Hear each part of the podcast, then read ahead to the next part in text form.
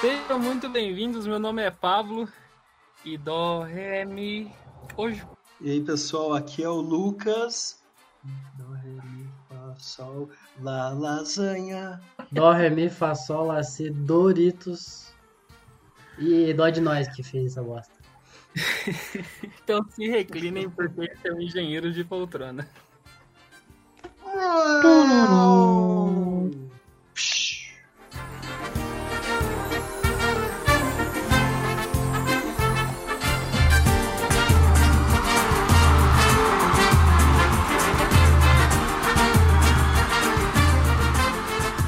Como vocês devem se lembrar, alguns dias atrás nós falamos aqui sobre RU.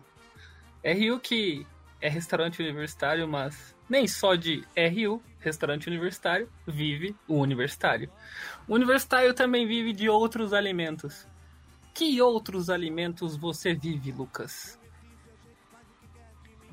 Ah, só antes de responder, eu gostei muito do que você falou e é bom lembrar também que é de universitários que se vive o RU. E, mas agora voltando, que alimentos que eu vivo, eu sou, eu gostava muito de comer no RU, mas também eu gostava de fazer comida. Eu só não curtia o rolê de, de levar a comida, comida em marmita. Então eu não gostava. Eu, eu... Aí teve uma época que eu fiz isso quando a gente teve micro-ondas e tal, mas eu não era muito de comer porcaria. É, em alguns momentos da vida, assim, não me deixa um pacote de salgadinho do lado ou de pipoca de micro-ondas. Sabe, sabe, sabe, sabe, por favor. Mas... Quantas vezes eu vi você almoçando pastel, Psy? Seja honesto comigo. Pastelzão de ventão. Tá, mas agora... Mas você vai dizer que isso é uma comida saudável, um almoço saudável. É isso que tá dizendo. Pastel. Mas espera aí, Cadu. Eu acho que já que você vai contar alguma coisa, conte tudo era pastel com, na maioria das vezes, caldo de cana. E café, pastel cara. com caldo de cana. também não, não, não comeu não, isso era só salgadão com, com café, cara. É taquicardia e vem entupido no coração na certa, tá ligado? Não, mas só que, ó, o que que pastel tem? Tem energia para o seu dia a dia. Então, eu precisava de energia para o meu dia. Era uma é refeição perfeita. Agora, você tá dizendo. Não, não, não. É, Ok. Oi? Pastel tinha uh, uma quantidade de massa e proteínas, né, dependendo isso, do seu isso. pastel. O que Sim, enchia a sua pança para você não se distrair com a fome. É para isso que servia. E é gostoso pra caralho pastel, inclusive. Fica aí a dica. Quem quiser comer pastel, come pastel, que é gostoso. Mas só servia pra matar a fome e você esquecer dela e voltar a fazer as coisas que tava fazendo. Ah, ah, ah. É, é, não é, concordo é, que pastel é, é porcaria. O pastel é, é aquela famosa enganada no estômago, né? Se você almoçar o pastel, tá, se mas sair já... pra comer pastel é outra história. Não, mas só que tá bom então. Vocês acham que pastel é porcaria? Era uma enganada no estômago? Eu ficava com fome às três da tarde? Talvez. O que, que eu comia de novo? Mais um pastel. E daí? Tive um almoço completo, eu só dividi ele em duas etapas. Duas partes, né? Isso, isso. Faz todo sentido. tá certo com essa. Eu vou aproveitar que você citou micro-ondas e falar em almoço completo, cara. O que vocês acham daqueles almoço completo que vem em forma de lasanha de sódio do mercado? Quebra ah, eu consumi aquilo ali no eu consumi aquilo ali no começo da, da, da faculdade, mas eu devo dizer que não. que depois de um tempo eu parei, porque ele parecia meio radioativo, não é? Ah, não, o gostinho de câncer. O gostinho de câncer vem junto com. A, depois que termina ali de assar o negócio. É, tem que ter alguma coisa errada naquilo, sabe? Você sente o gosto do câncer, sabe? Se o gosto tiver um câncer, é de comida congelada. É, mas nem. Igual, quando eu cheguei, calor, só tinha micro-ondas. Lá na pensionato que eu morava. E aí eu não sabia se podia usar a cozinha nem nada. Enfim, primeiros dias eu comia Hot Pocket. E tipo, é horrível, cara. É horrível.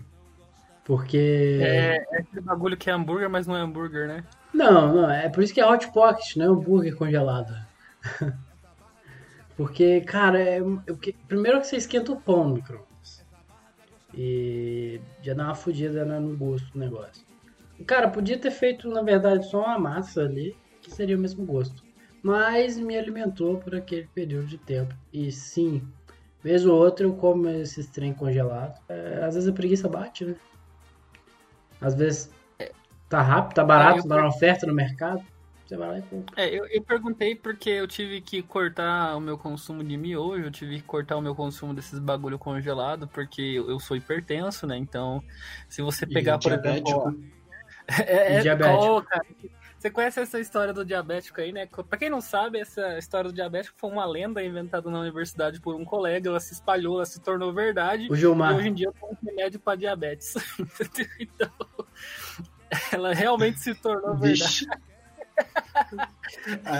Agora esse é o momento que. Esse é o momento que eu faço aquela cara de putz e mudo o assunto, né? É, mas teoricamente eu ainda não tenho diabetes.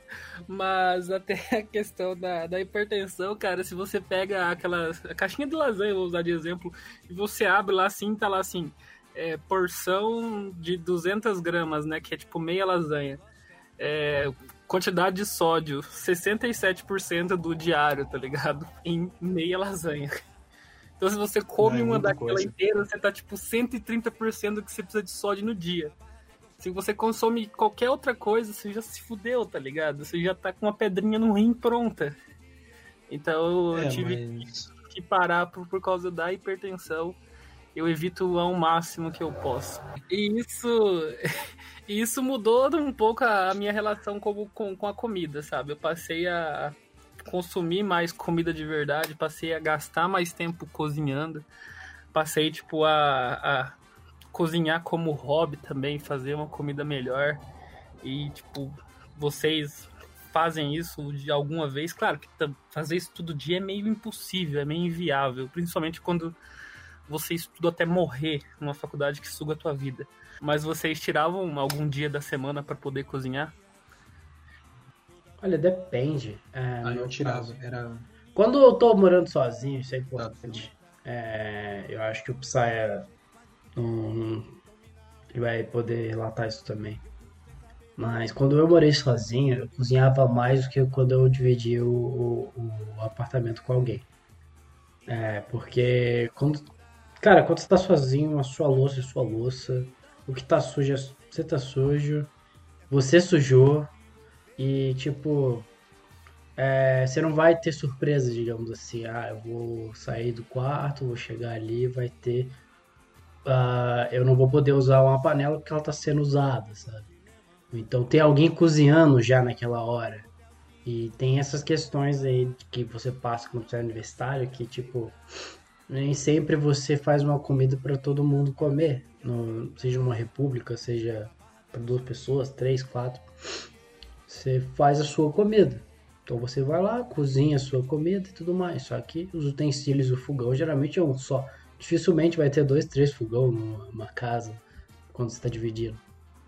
E quando eu tô sozinho, eu consigo cozinhar mais, sabe? Porque consegue organizar melhor seu espaço e aí fico com mais preguiça de cozinhar quando tá, tô morando com outra pessoa eu não consigo cozinhar sozinho, sabe? Eu tenho um desânimo absurdo de fazer comida só pra mim, tá ligado? Porque. Porque é só pra mim, velho. E aí, tipo, eu vou fazer uma quantidade grande, vai sobrar e eu não vou querer comer depois, tá ligado? Eu vou fazer uma quantidade pequena e eu vou pensar, pra que eu vou fazer se é só uma quantidade pequena, entendeu? Aí eu acabo desanimando de fazer. E assim, muitas vezes você vai sujar a mesma quantidade de louça pra você fazer pouca ou para você fazer muita. E se você tá fazendo só pra você, a louça também é só tua, igual o Cadu falou, tá ligado? Então, tipo, desanima. O problema, o grande problema de fazer comida em casa é lidar com, com a louça, sabe? Putz, cara, eu sempre tive é, cozinhar. Depois que eu comecei a cozinhar, eu era um momento assim de tipo terapia, assim, relaxamento para mim, sabe? Então, eu marcava assim um dia e eu ia cozinhar, eu colocava uma música ou qualquer coisa para pegar e escutar.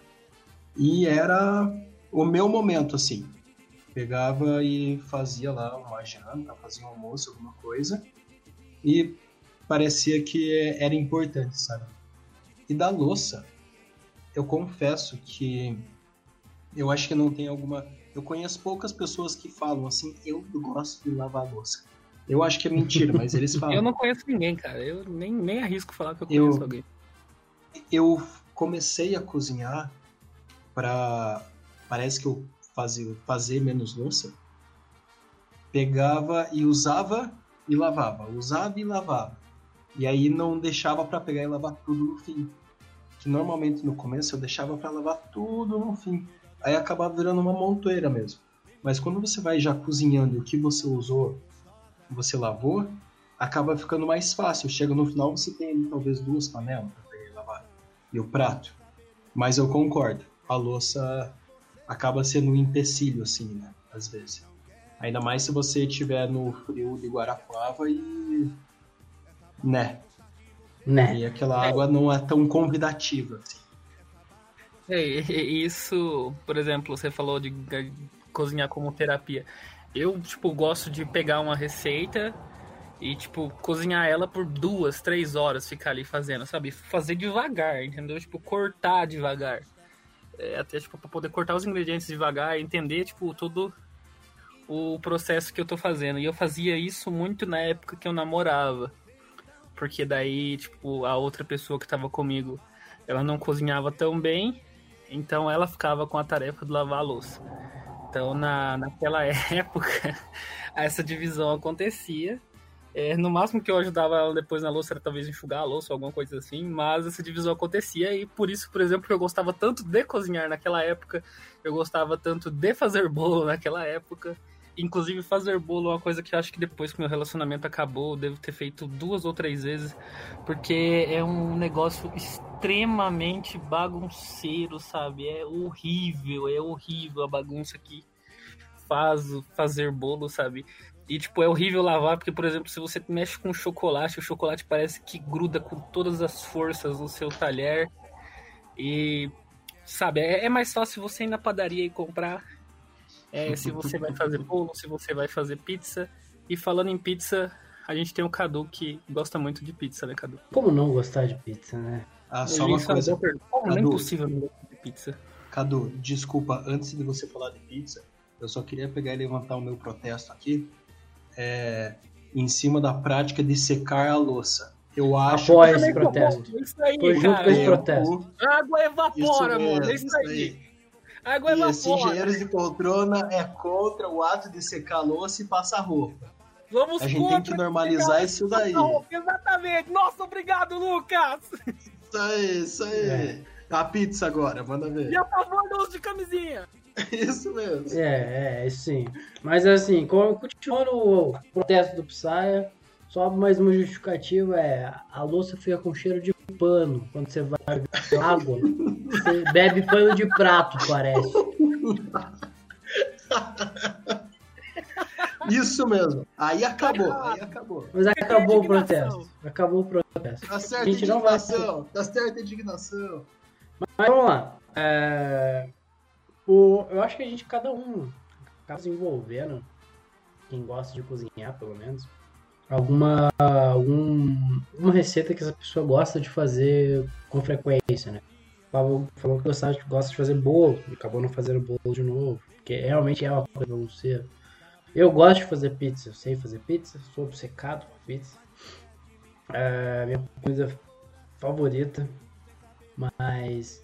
E foi a terceira coisa que eu aprendi a fazer. Quando eu, eu- minha mãe me ensinou a fazer arroz, minha mãe me ensinou a fritar ovo, para eu comer arroz com ovo, quando ela não pudesse cozinhar.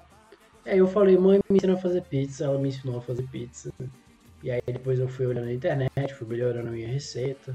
Aí, tipo, a minha receita eu tiro da minha cabeça, sabe? Tipo, nunca é, tipo, você vê similaridades em várias receitas que tem na internet, mas, tipo, não que eu quero ser, abrir uma pizzaria, talvez, quem sabe um dia, mas é, de eu ter, de, tipo, é a minha identidade ali, sabe? Essa pizza foi eu que fiz.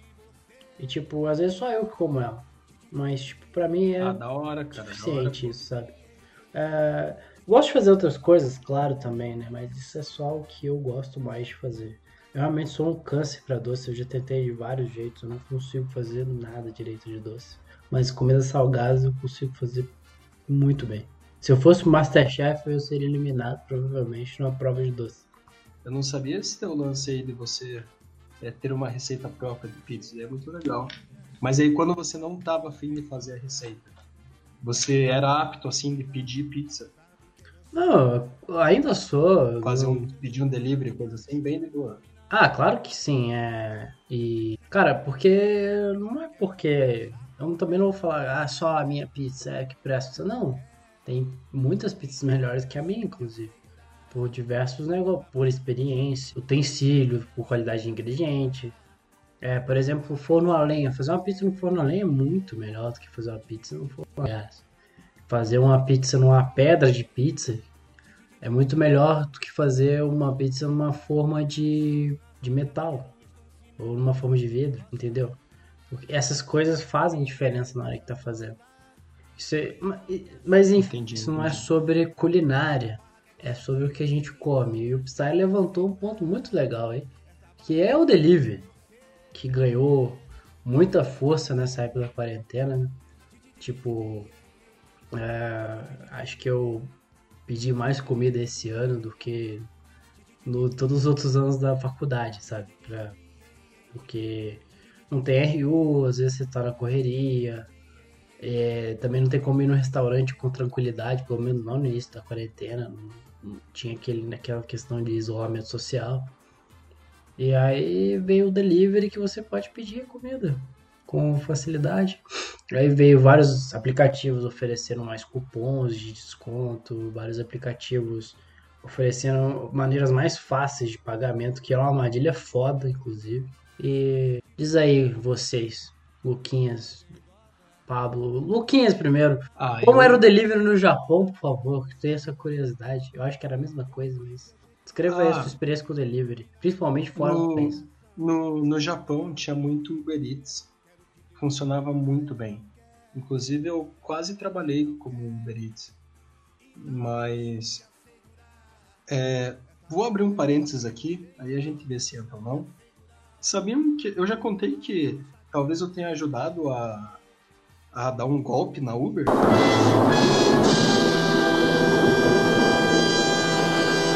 Ah, ah, foi assim, ó. Era logo no começo no Japão. Eu tava precisando bastante, assim, tipo, tava caçando bastante emprego. E apareceu lá num site, no Craigslist, o que aparecia emprego que era de oportunidade, assim. Então, sei lá, é um dia fazendo tal coisa, ou não sei o quê. E assim ia. Aí apareceu um anúncio extremamente duvidoso, que era para fazer um. Puxa vida, como é que é o nome? Não era cliente oculto que eles chamavam. Eu vou tentar lembrar o nome até o final. Era para pegar e dar esse cliente mistério, eu acho, talvez.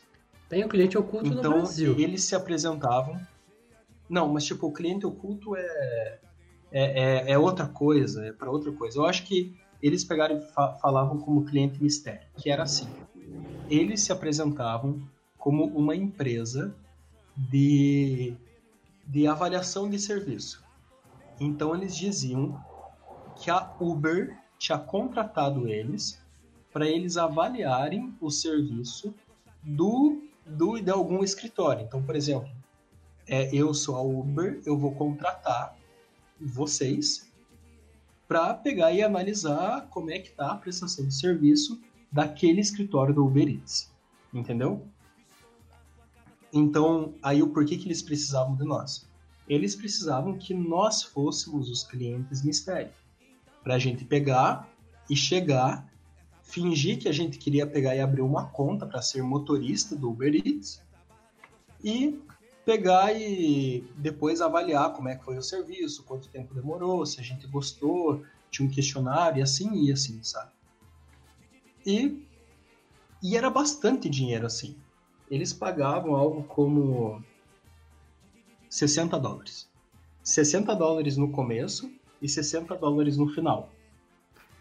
E então, puxa vida, era muita coisa assim, sabe? É... Aí um amigo pegou e olhou, passou para mim, eu passei para outro, não, vamos tudo fazer, vamos tudo fazer. Conversamos com o cara, tudo nós conseguimos, a gente foi meio que no, no, nos dias próximos, assim. A gente chegou, o cara tava esperando a gente numa Combine. Combine é uma loja de conveniência lá no Japão. Cheguei lá, eu vim para fazer um negócio que me disseram, eu disse, ah, beleza, você trouxe os documentos? Eu trouxe. Ele, ah, então, o primeiro passo vai ser você pegar e preencher aqui, preenche esse formulário aqui para nós, mas só que o cara, ele tava vestido como se ele tivesse ido tomar um café, assim, sabe? Normalzão. Sem nada de crachá, assim, nem nada.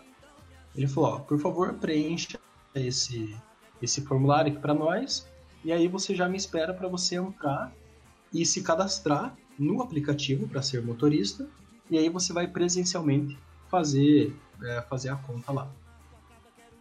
Eu cadastrava, ele me dava o e-mail, ele falava, ah, pode usar um e-mail genérico.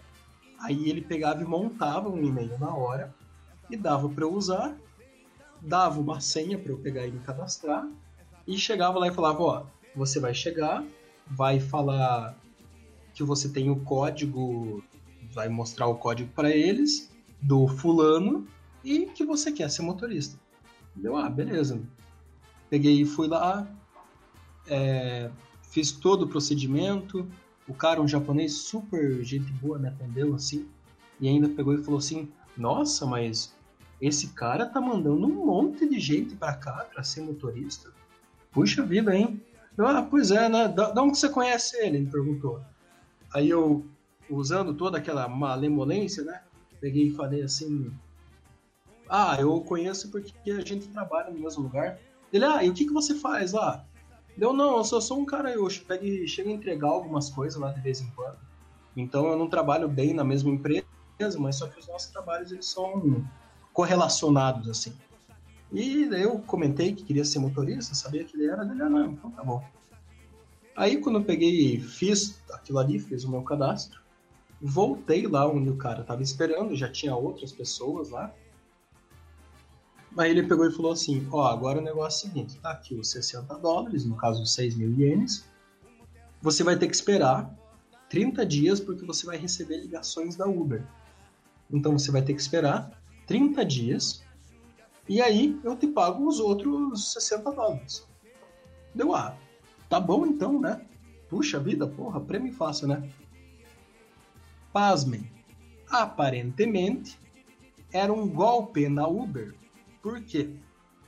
Quando alguém se cadastrava usando o código de uma pessoa, quando, vo, quando você que se cadastrou fazia lá um total de, é, sei lá, 50 viagens, aquela pessoa ganhava coisa de 400 dólares.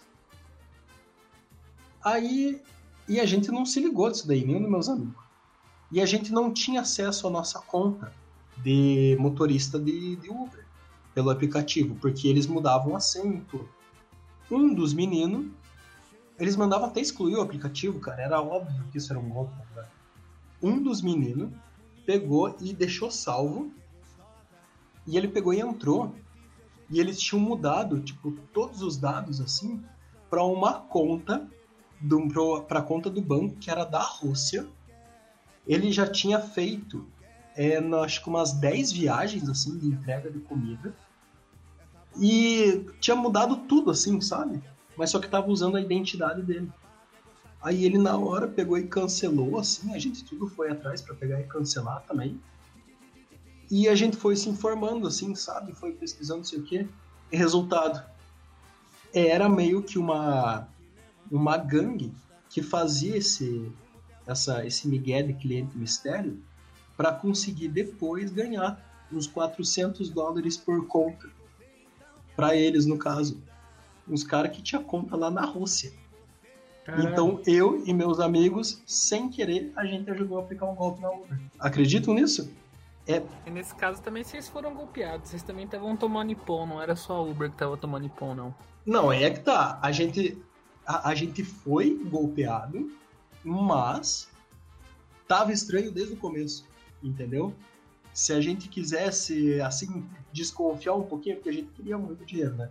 Mas se a gente quisesse abrir os olhos um pouquinho, meu amigo, é, não era difícil chegar na conclusão de que aquilo não estava certo, assim, sabe? Mas, enfim, essa foi a minha história Mas sobre fica- como Mas eu, fica a reflexão querer... aí, né, cara? Fica a reflexão de como que é, às vezes um dinheiro fácil e às vezes parece que é honesto, você pode perder detalhes que são meio óbvios. né? Porque você tá querendo dinheiro. Não, tava tudo lá, cara, tava tudo lá. A gente não quis ver. É, Só cara, sei que porque às vezes, fiquei... às vezes quando a gente tá querendo dinheiro, o cara pede pra gente abaixar a calça, a gente abaixa e, tipo, nem percebe. É foda, realmente. Né, quando vê, tá dentro de tudo, é foda. É, Mas o... caralho. Ó, mas em compensação, eu tinha o número dele, e daí lá no Japão eles usam muito Line, que é um aplicativo de conver- conversa estilo WhatsApp. Eu fiquei mandando mensagem pra ele, semana sim, semana não, durante cinco meses. Caralho, Luquinha, você tá louco, mano? O 60 cara da dólares. máfia russa, velho. É, eu mandava como quem não queria nada, porra. Eu mandava, Não. e aí, cara, tudo bem? Será que agora a gente já pode, não sei o quê? E tinha vezes que ele, no começo ele respondia. Ele falava assim, ah, a gente tá vendo não sei o quê, é, eu vou mandar na tua conta. Ele nem tinha o número da minha conta. Esqueci que é uma nossa.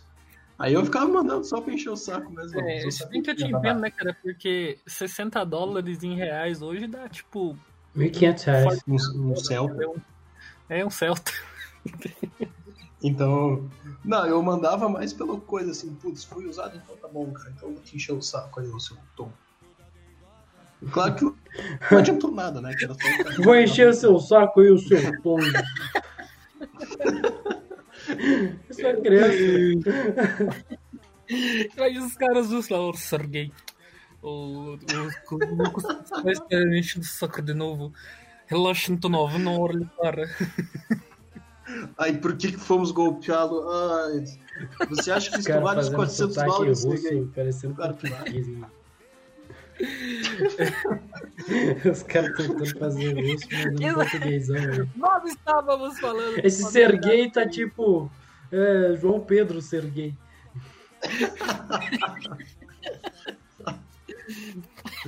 Não, não, não. Meu russo tá bem russo, tá? Não vem, não. Eu tô vendo que tá russo.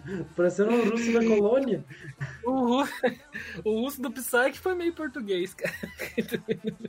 Porra, desculpa se eu já tô dentro da, da- dessa cultura aqui, mas talvez um pouco sim. Ué, viu? Quando Você viu as marcas de essa marca russa, lá, cara. viu? Pelo menos o Sergei deve ter feito uns 8 mil delivery, cara. Muitas pessoas ficaram satisfeitas, mano, tipo. Ai, velho. Nossa, eu me lembro até hoje que o cara da Uber falou pra mim que ele falou: Ah, desculpa tantas perguntas, mas é porque a gente tá recebendo muita denúncia de pessoas criando conta só pra ganhar o bônus. Você sabe do bônus, não é? Deu, bônus, senhor? Que bônus é esse? Ai, cara, tava tudo lá, velho. Eu me sinto. Eu me sinto usado. Me sinto sujo. Cara, eu- voltando a. é, o Cadu falou aí da- das facilidades, cara. é, eu acabei virando um marmiteiro, tá ligado? Eu, eu hoje em dia, eu, eu passo, sei lá, tipo, 20 minutos do meu dia, mais ou menos, olhando o, o que, o que as marmitas dos restaurantes estão oferecendo naquele dia. E assim, eu faço um rodízio de restaurantes para não comer sempre o mesmo sabor e não enjoar e por aí vai escolhendo marmita simplesmente pelo fato de que eu cheguei à conclusão de que é mais fácil do que lavar a louça. E obviamente porque alimento subiu bastante na, nesse período de, de pandemia. Então eu cheguei à conclusão de que já que o valor da, da marmita e de eu fazer, comprar a minha comida e fazê-la ia ficar mais ou menos próximo, só que eu não iria ter trabalho e que eu iria estar girando a economia, olha só, gerando trabalho, gerando empregos, contribuindo para o dono do aplicativo ficar mais rico e por aí vai, é, eu decidi fazer uso dos aplicativos para poder virar um, um marmiteiro né, nessa pandemia principalmente. Então, eu grande uso do delivery que eu faço hoje em dia é para poder pedir uma marmita. E você, Lucas, aí a gente falou do, do Japão, de você de você participando de um golpe no Beritz lá do Japão, mas e aí em Portugal, você tá comendo pastel de Belém? Já que você comia pastel lá na Nossa. Aí deixa eu contar uma coisa. É, para vocês dois, ou para todos os nossos queridos ouvintes aqui, é, parece que pastel de Belém ele só existe em Belém. Em qualquer outro lugar de Portugal vai ser pastel de nata. Então, se você chegar em qualquer. Não, eu não tô brincando. Se você chegar em qualquer pastelaria, pastelaria é padaria aqui também. Em qualquer pastelaria, padaria, e falar assim: Oi, viu, eu, eu quero um pastel de Belém. Então tens que ir a Belém.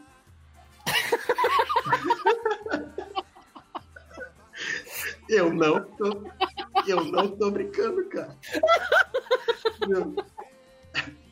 E... Seria igual, tipo, pegarem aqui, né? Tipo, ah, chegar em, aqui no Paraná. Ah, me vê um queijo Minas? Pois então vai lá pra Minas, caralho. Eu dei uma pergunta. Será que lá, será que lá, lá, no Pará eles chamam pastel de Belém de pastel de Belém do Pará? Ah, pastel de Belém? pastel de Belém do Pará. Um, um, jogo de palavras. É que Belém do Pará, Belém do Pará. Eu entendi, entendi, a piada, eu entendi a piada. Entendi. Belém do Pará não é Belém do Pará que é uma cidade. A cidade chama Belém.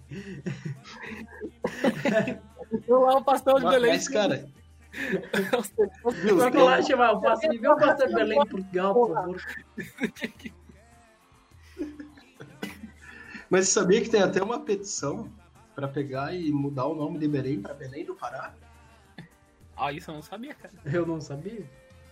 Eu acho que. Ah, eu torço que seja verdade, pelo.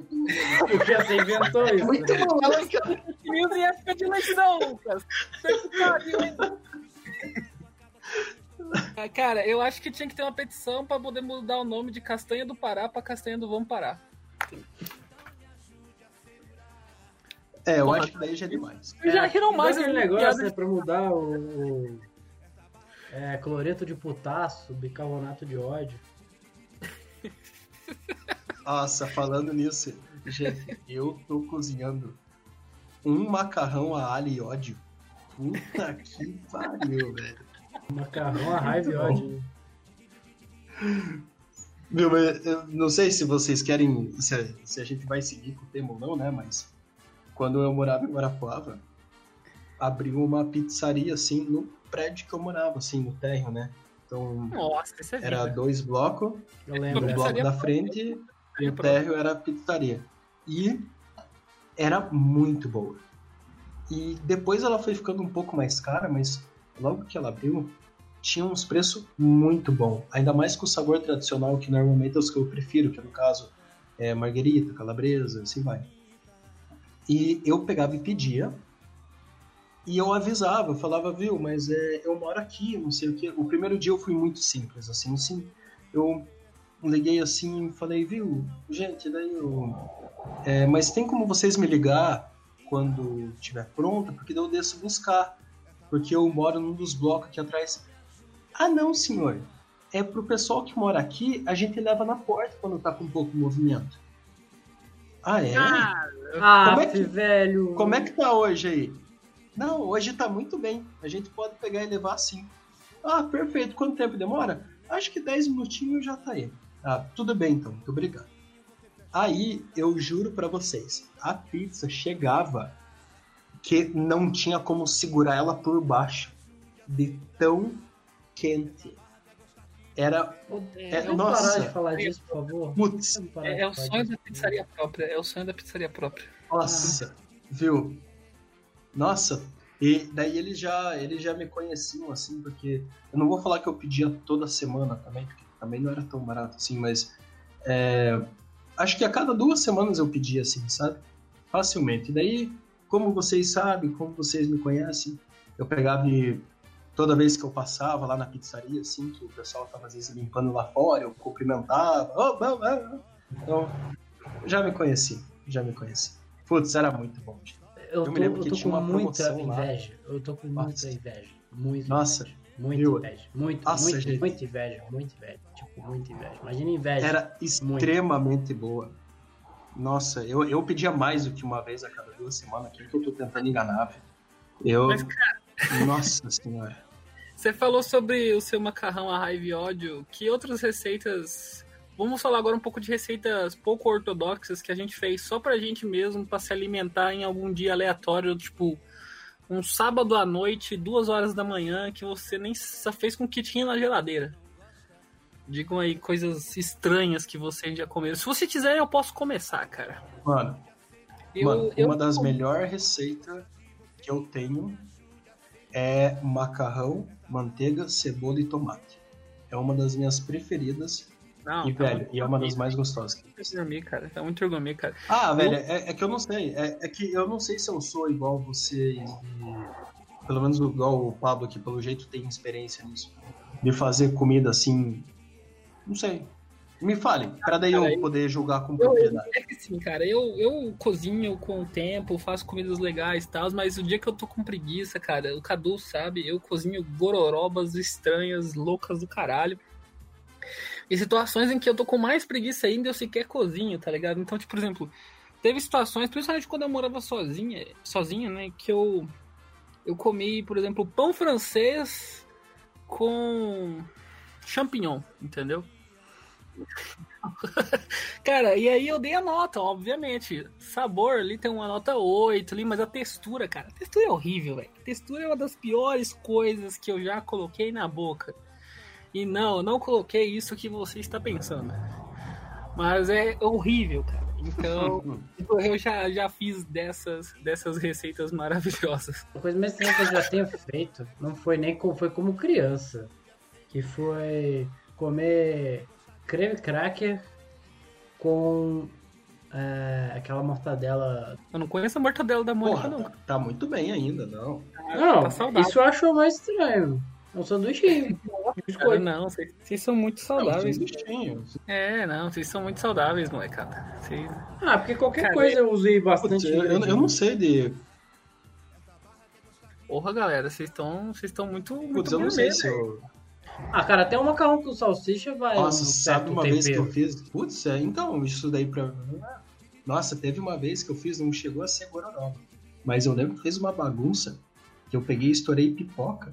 E aí eu peguei e derreti queijo e fritei bacon. Nossa senhora, ficou porção assim de restaurante, sabe? Mas agora eu sei porque tem lugar que cobra caro, porque a bagunça que faz aquele negócio, cara. Santo Deus, velho. Cara, nada com bacon fica ruim. Eu tenho essa teoria. Ô, Pablo, mas agora eu tô curioso, cara. Você falou gororoba, gororoba? Putz, pão com cogumelo é. Tá, Mas, é ok ainda, é, né? As gororobas que eu pra falo. gourmet, né? Pão plancher, colher champignon. Você sabe, por exemplo, como faz baião de dois, Lucas? Baião de dois, sei. Então, você, cozinha ali o feijão, né? depois você vem e coloca o arroz e tal, né? Nessas minhas, uhum. das minhas preguiças da vida, cara, eu cheguei a uma conclusão de que a maneira mais eficiente de se cozinhar é utilizar uma única panela. Então, nessa única panela, hum. eu faço o meu feijão com, por exemplo, uma calabresa ou alguma outra linguiça. E depois que o meu feijão está pronto, eu venho e coloco o meu arroz. E aí tá ali pronto na minha única panela todo ou a minha refeição prontinha. O Cadu olha para aquilo lá e faz. Ah. E é essa a minha maravilhosa refeição diária. Mas, mas, você, mas você coloca, mas você coloca o arroz já cozido? Não, claro que não. O arroz cozinha ah, ele, ele... do feijão. Ah, ele cozinha na água do feijão. Ah. Exatamente, hum. é. Tá. É lindo, cara. É um movimento lindo. Não, não sei se eu posso falar alguma coisa, porque quando eu descobri um macarrão que, cozia, que fazia só com uma panela também, que você tipo jogava as coisas assim no molho, um pouco a mais de água e o macarrão para cozinhar, eu fiz um monte, que daí era só uma panela. Exato, cara. A, a, cultura de uma só panela tem que ser espalhada. É tipo a cultura de não usar roupa, tem que ser espalhada. Não, né? Meu não, Deus Aí do também não, né? Ah, engenheiro de produtor não compactua, não, tá? Isso, não. Aí não dá, viu? Aí acho que chegamos ao máximo de hoje. Tá, não, não. Sayonara! Não quer? Então me ajude a segurar. Essa barra quer gostar de você, então me ajude a segurar. Essa barra quer gostar de você. Yeah. Estou na sua casa, quero ir para um cinema, você não gosta? Um motelzinho, você fecha a porta. Então me ajude a segurar. Essa barra quer gostar de você, então me ajude a segurar. Essa barra quer gostar de você.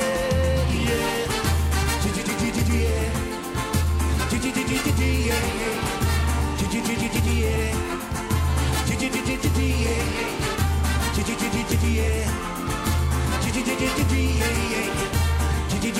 Yeah.